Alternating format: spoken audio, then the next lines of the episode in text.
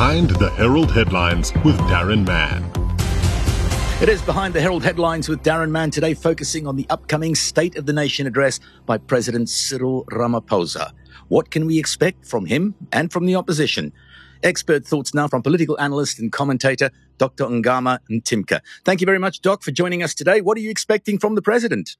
Um, good uh, day to you, Darren, and your listeners. Uh, the first thing is that he's able to deliver his speech so that we can hear uh, what he has to say. Um, and I think that uh, being in Nelson Mandela Bay, a city that is highly industrialized with uh, some high energy users, one of the areas that I hope the president touches on is some improvements in energy security and what government is going to do between the short term uh, challenges and the long term challenges within Eskom. There are things that need to be done to address load shedding, such as, for example, uh, the diesel, and then improving um, the performance of some of our coal eh, coal, uh, fired power stations. And then there's decisions to be made about bringing in, in new capacity. And so I hope that the president provides clarity there in terms of what government is going to be doing instead of allowing the tug of war that's taking place between uh, the ministers concerned and Eskom and not be able to provide leadership there. So the better the clarity the president provides there, the better for everyone. Um, also, if you look at uh, the role of national government in the intergovernmental system. We do need to have the president talk about how he's going to try and lead the entire administration to have better results. That requires two things. One, the accountability of local and provincial government to national in terms of what they need to do, but also the accountability of national and provincial government to the local sphere in terms of what those spheres need to do in order to enable local government. With respect to the Western Cape, for example, you hear the DA agitating uh, for more responsibilities to be given to, to, to local levels.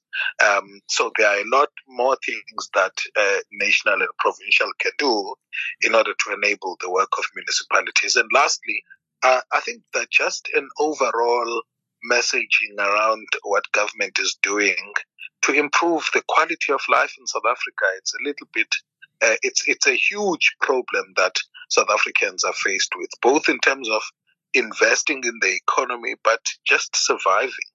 We're facing a situation in which, you know, there's been high inflation, there's been uh, in interest rates going up, uh, and just the cost of living for South Africans has become uh, untenable, even more so those who are poor. In fact, the poor and the middle class. So, yeah, we expect a, a message of hope from the president today. If we could return to the energy issue for our next question, it doesn't seem as if the president has a lot of room to move or wiggle room when it comes to that. What do you think the reaction will be like to uh, calls once again for electricity generation to be made private, to be privatized? That's uh, part of the energy mix in South Africa to open up the grid to private players. It's government policy. It's being it, it's being done. I think that one thing we must be, you know, careful about in South Africa is not to push for complete privatization. I mean, one of the things that have been a source of our energy, uh, you know, our, our, attractiveness as an investment destination has been the ability to keep costs uh, low of of, of, of, of, of, of, of, of electricity. But obviously now uh, that's that's no longer a key, you know, comparative advantage of South Africa because our electricity has become expensive over time. Uh, but only a state that is able to play a significant role in that market will will be able to ensure that electricity remains affordable, uh, even as we embrace private sector participation. Previous State of the Nation addresses have been marred by theatrics and protests by opposition parties. Do you anticipate much of the same happening this time or not? Absolutely. Um, the EFF has uh, said publicly that they do not desire for President Cyril Ramaphosa to deliver her, his State of the Nation address. My uh, estimate is that uh, with or without some theatrics, um, Parliament will continue today. Uh, Nosiviwe Mapisa Nqakula is careful not to uh, push things in Parliament towards, you know, the chaotic scenes where people got removed. But I think that if pushed hard enough, uh, that would end up being her only option instead of, say, for example, postponing the State of the Nation address. Many of the opposition parties might well target the president at a personal level, given the Phala Gate story. Do you think he will touch on this? And do you think opposition parties are within their rights to question that? Yeah, we must never create a situation in which um, parliament is made to be you know, an easy path for the president or a walk in the park. Um, he must know that he's accountable to South Africans, and Parliament is the only way uh, that South Africans in between elections, or is the main way in between elections, uh, uh they, they can hold uh, the cabinet accountable.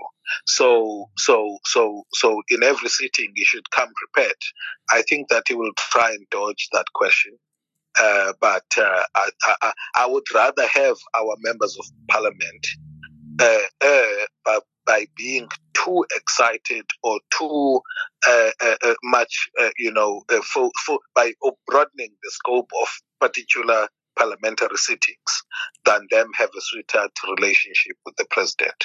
We often talk about uh, local government, uh, provincial government, and national government working together. We haven't seen too much of that in years gone by. Is there any way the president can pull those three parties together? Because in addition to the inflation that you've mentioned, the electricity crisis, um, interest rates are going up, and many families, not just the poorer end, but middle class as well, as you mentioned, are, are, are struggling, and they need all three spheres of government to work together if there is going to be collective improvement.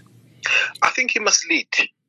We have got ministers whose departments cut across the spheres, ultimately to local government, or where there are no departments that cut across to that sphere You've got a ministry that looks into, uh, uh, uh, um, you know, local government performance in general.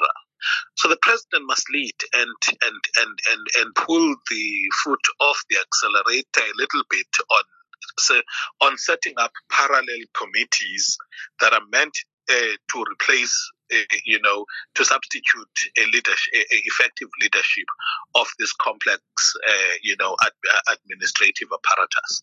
If the president is able to hold the minister of police, human settlements, uh, infra, road and transport, and all the uh, ministries accountable for performance uh, nationwide, then it, that, that that translates to you know it's going to have a feedback loop across the, the, the, the, spheres of government. Also, you do need a, a the legislative arm uh, where you know questions can be raised about things happening at subnational levels as well, in order to raise the plight of you know uh, what's happening what's happening in, in, in, in various parts of the country, and we can be a lot more effective in using uh, these defined intergovernmental uh, uh, uh, uh structures. so that they benefit South Africa in general. Last one for you today, Doc. Can you give us your thoughts on this? It's an election year next year, 2024. Does the campaigning and the canvassing start with the President's State of the Nation address this year? Yes, it does. Um, we have seen signs of it from the January 8th statement. And I think that we're going to see. I mean, it's a, it's not uncommon for State of the Nation addresses uh, of, or, or, you know, the last ones or penultimate, in fact, um, to, to, to, to, to, to not have what is called apex priorities or apex projects. So I expect that that's going to happen. We also talk about it in eh, when we talk about political economic cycles, the same way that they are business cycles. That closer to an election year, there's a tendency to electioneer. So, so you are likely to see more uh, increases in, ex- in, in planned expenditure. Whether that's going to take place becomes something else. We shall watch the State of the Nation address with great interest, and we appreciate you joining us and explaining a few points. Dr. Ngama Mtimka, political analyst and commentator. Good to have you on Behind the Herald headlines, sir. Only a pleasure. Thanks. That was today's edition of Behind the Herald Headlines with Darren Mann.